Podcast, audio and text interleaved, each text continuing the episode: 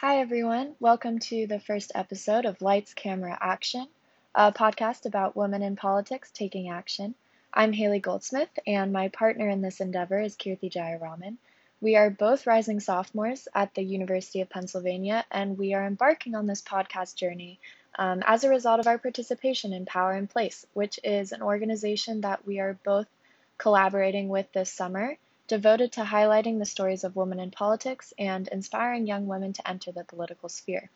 We will devote each of our podcast episodes to discussing a particular documentary that features the stories of women in various political positions.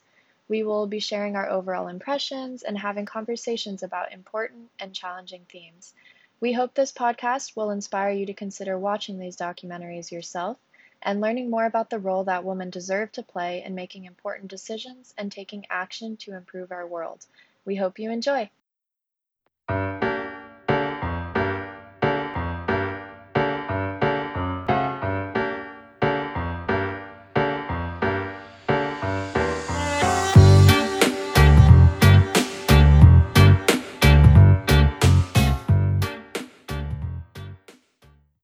Okay, so this week we're going to be talking about Makers Women Who Make America, which is a docu-series that was produced by PBS a few years ago. In this episode, it's called Woman in Politics, and from PBS they describe the episode as view profiles of women in public office who were first in their fields, from the first woman elected to Congress in 1916 to a young woman running for Detroit City Council in 2013 the documentary explores the challenges confronting American women in politics.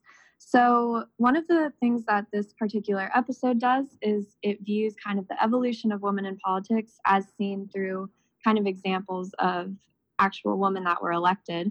One of the things that was explored was the widow's route, which prior to women truly getting elected on their own, they would essentially only be elected into their position based on the fact that their husbands died who were in office and then they'd be appointed after the fact. And this usually consisted of women having to follow their husband's agenda and voting along party lines. And it was usually for a short period of time, honestly, just to finish up like what their husband kind of already was setting out to do. And so this is definitely problematic and was a barrier to women really getting into politics. But at the time, it was the only way for women to participate in politics. Even after women winning the right to vote in 1920, really, they still could only be behind the scenes of campaigns. The episode refers to this kind of involvement as licking and sticking because they could pretty much only get involved in politics in very like administrative ways and behind the scenes ways and they just weren't really running for office besides being appointed as a result of their husbands dying. And the first woman who really broke away from this trend was Margaret Chase Smith, who was the wife of a Republican congressman. And although she was appointed when he died, she did end up winning a special election to complete his term and then was reelected on her own four times. So this was really a big deal because although she had originally gotten into office as kind of a product of this widow's route, she actually was able to get elected by her own merit on her own. She was the first woman to serve in both houses of Congress. And Margaret Chase Smith also kind of broke away from tradition by not always voting along with her party Um, and breaking away from the political views that her husband originally held. And she did end up breaking away from Republican Party viewpoints at times and denouncing McCarthyism. So she was really a big deal and demonstrating a big milestone of the evolution of women in politics. And she ended up leaving office in 1973. But the way that she held office definitely set set the stage for other women to enter into politics later on. And also, the docu series goes into a series of women that were the first in their fields according to their identities. So Shirley Chisholm was actually one woman that was featured briefly in this docu series, uh, noting the fact that she was the first Black woman in Congress. Another woman that they actually look into a lot is Pat Schroeder. And a story that they associate with her in this docu series I found to be pretty pertinent and interesting. And she mentioned how the Armed Services Committee had no women sitting on this uh, committee that was mainly made up of white men. And I think that it was really interesting because she said that at the time, people said that the army was basically something that was in place to protect women and children. Pat Schroeder said, if this is your goal, then why are there no women sitting on this committee? So, seeing that need, she was eventually appointed to be part of the committee, but the chairman still held a grudge against uh, Schroeder and Dellums actually being able to be part of the committee. And one thing that he said that's really stuck with me in, in the documentary was that he claimed that they were both worth half a regular member, both of them being Schroeder and Dellums. And he proceeded to give them one chair for both of them to sit on because he said, as chairman of the Armed Services Committee, I still have the power to determine how many chairs are in the dais. And he proceeded to only give one chair for both Schroeder and Dellums to use during these meetings. And I thought that was a very symbolic instance in this docu-series that they pointed out because even when women were making this one step forward, there was still a lot of bias and discrimination that was experienced within the politics rooms. And these are behind closed doors. So I think having stories like that that actually have like a physical representation of women's votes or women's thoughts being considered to be half a member or being ha- worth half of actually having something to contribute to the table was really interesting with this physical manifestation that Schroeder was able to experience on the Armed Services Committee. Another woman that they bring up is someone that uh, we both are talking about is kind of like in the back of our memory, but her legacy actually is often not really regarded in the way that it should be. And that woman being Geraldine Ferraro. Uh, she was the first woman to be nominated to run for vice president during Mondale's campaign. And one thing that is often forgotten is that she permanently changed the political landscape by being nominated to be vice president, to run as vice president in the United States. And the docu-series kind of claims that this is a moment that inspires millions. It's a moment in history. And one woman that they interviewed during this docu-series mentioned that it almost didn't matter that she didn't win, it was the symbolism of the moment. And I think that Geraldine Ferraro does an excellent job of representing that in the documentary in the docu series, and it was also uh, very pertinent for me to remember that because I it's she's kind of one of those figures in history that's mentioned but never explained, and I think that her legacy was more properly portrayed in this episode than we typically see in classrooms, which I think was something really interesting to take into consideration. But yeah, also the episode really goes into a lot of different themes. And one thing that was definitely shown throughout the the series was uh, differentiating women from men running for politics, like in office especially. So women were being asked like if they would have time for their responsibilities, being labeled as too emotional.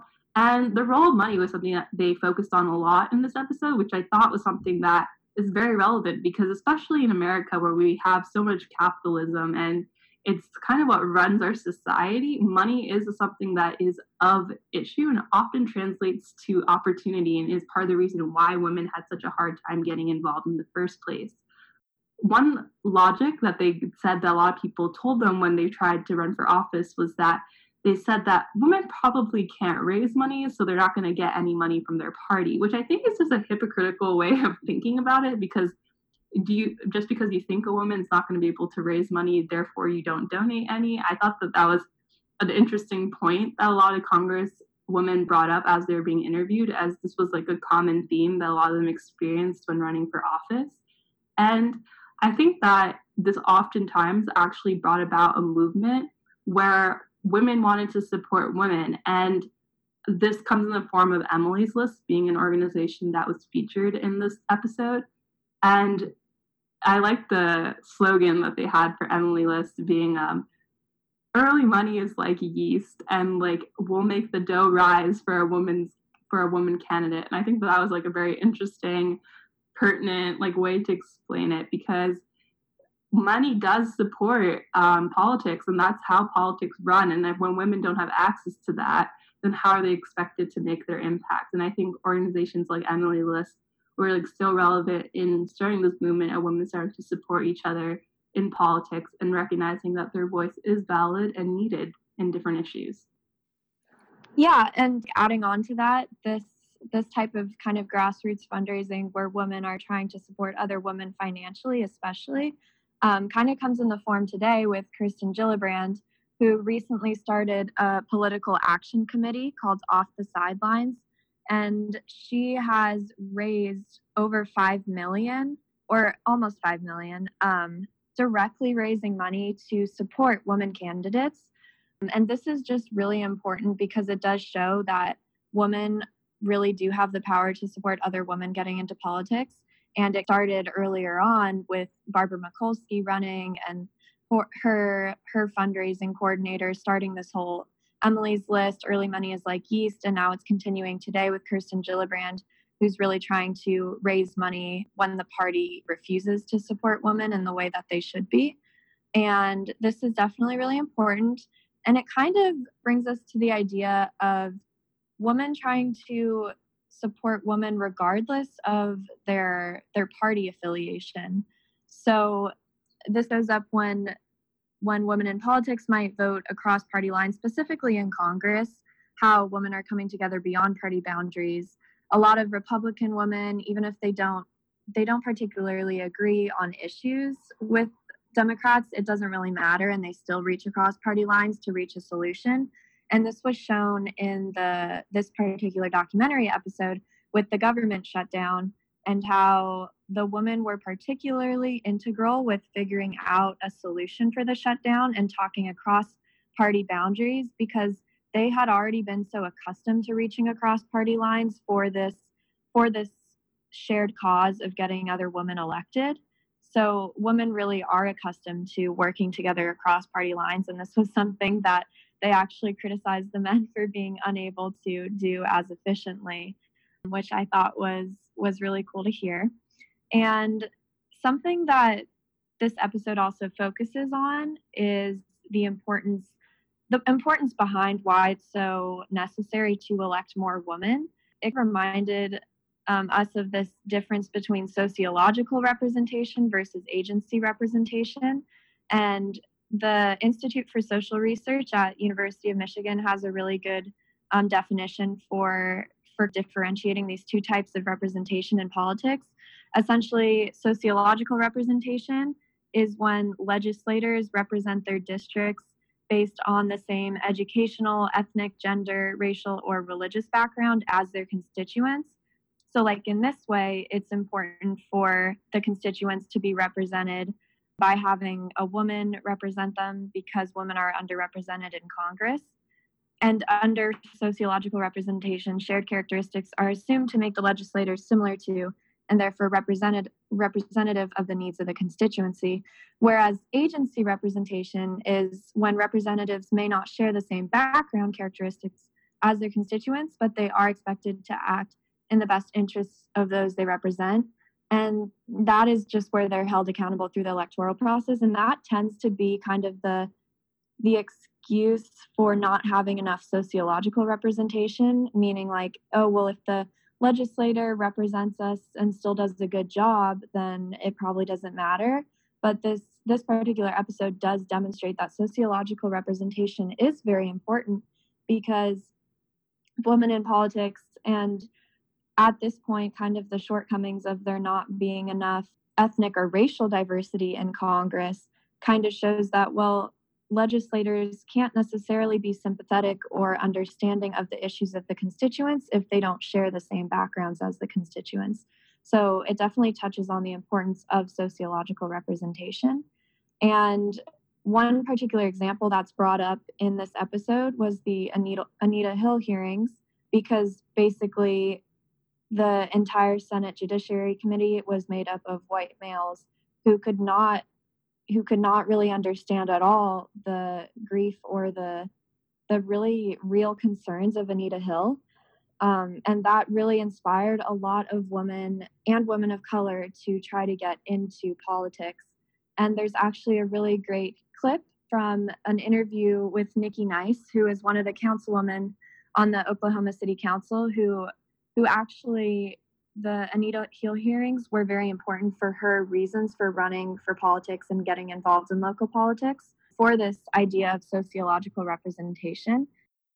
Well, I was 12 when it happened, when that whole case occurred. And I remember my mom allowed me to watch what was going on and I know I asked her questions and thought in my mind, my young mind, it's like, wow, this is a, a brave woman telling her story. And I was at the point where I was into a lot of black history and culture and just listening. I believe it didn't resonate until I got a lot older to really understand the importance and the things that she had to go through to break barriers for sexual harassment in the workplace. And for me as a young woman to know that this is the lady that did that. And even when we had what happened with Judge Kavanaugh during his time uh, to be confirmed and the women that came forward and obviously Anita Hill's story coming back to the forefront. It means something because she was the one who said who was not afraid to tell her story and she was actually raised in Oklahoma. For her to go out her day risking a lot to tell that story. I think we don't give her enough compliments and we don't give her enough accolades because she lost a lot during that process of being able to speak her truth. And I think that's a problem when we have a lot of women uh, run for political office and decide that this is something they want to do and speak their truth. A lot of people want to silence that voice and say they're not ready or they can't do it. And I think that's time out for all of those things because as women, we are mighty. As women, we have gone through great strides. And even as an African American woman, my intersectionality, you know, I have have to learn how to maneuver through a lot of different things. And I think that helps to speak my story and other young women that come behind me and other women that have been before me to tell their story of how they can represent their community and still be a woman representing her home at the same time. Also, in this podcast, one thing that we wanted to look into and discuss about is how these episodes are actually created. Like, how are women portrayed in the media, and what are things that that the media misses and things that we should take note of and patterns that we notice when it comes to representing women in politics, regardless of field, if it's a national or state level, how are they being represented to the public? And one thing that we noticed in this episode in particular is the theme of it is women in politics, correct? But the whole episode actually only centered mainly white women. And I think that that's something that we should acknowledge, especially because in politics, when we say the term women in politics, if you look at the amount of women that do actually have seats, whether it be in Congress or even at state level, a lot of them are white women. And there is a lack of representation of women of color in politics. And I think that the fact that this episode in particular features about five or so women of color in an entire episode that was almost about an hour long uh, represents the fact that it, it there there is a very small percentage of women of color. And i think that it would be interesting to have like a separate episode discussing that because that's a whole other issue in itself. I think that uh, the episode could have done a better job going into, into the intersectionality of having women representation in politics and uh, the different struggles that women have to go to depending on their identity uh, to get that seat in power because I think that the struggle of, in the case of the widow's route, most of those, most, actually all of the women that benefited from the women's route were white women. And I think that. The widow's route? Was that what it's called? Widow's route. Yeah. Did I say something else? I think women's route. Oh. you're good, you're good. Um, uh, we're white women. And I think that it's just very interesting to see because when you see a documentary in itself that has very few women of color being represented or interviewed in the film, which is basically the setup of this episode is just like a ton of compilation of women being interviewed that are involved in politics. And when you like actually like note each of these interviews down and there's you can count on your hands how many women of color are represented is something to take note and that's a pattern not only in this one episode but in in politics in general. And i think that um, we have an opportunity to acknowledge that and it's an observation that has a more pertinent meaning and symbolism that's in real life today. So yeah it's definitely definitely benefited from watching this episode of makers. And if you guys are interested in looking at it um, yourself in your free time it's available on most streaming platforms. And it's it's a good episode to just like get your mind back into the understanding how politics work, how you get your foot in, and encouraging women to do it more often. I um, one of those quotes that a congresswoman mentioned was that she now encourages all women to just run. Like, you see an issue that really bothers you, run for office. Like, you never know what could happen. And I think that that encouragement just to try is something that a lot of women lacked, especially historically. And now, in a day and age where we have the opportunity to encourage one another to do so, it's really pertinent. I think this episode does a good job um, displaying that. On that case, we would like to thank you guys so much for listening to today's episode. Next time, we'll be coming to you with a different documentary. Thank you guys so much for listening today, and we hope that you tune in next time to take a listen uh, to our next episode.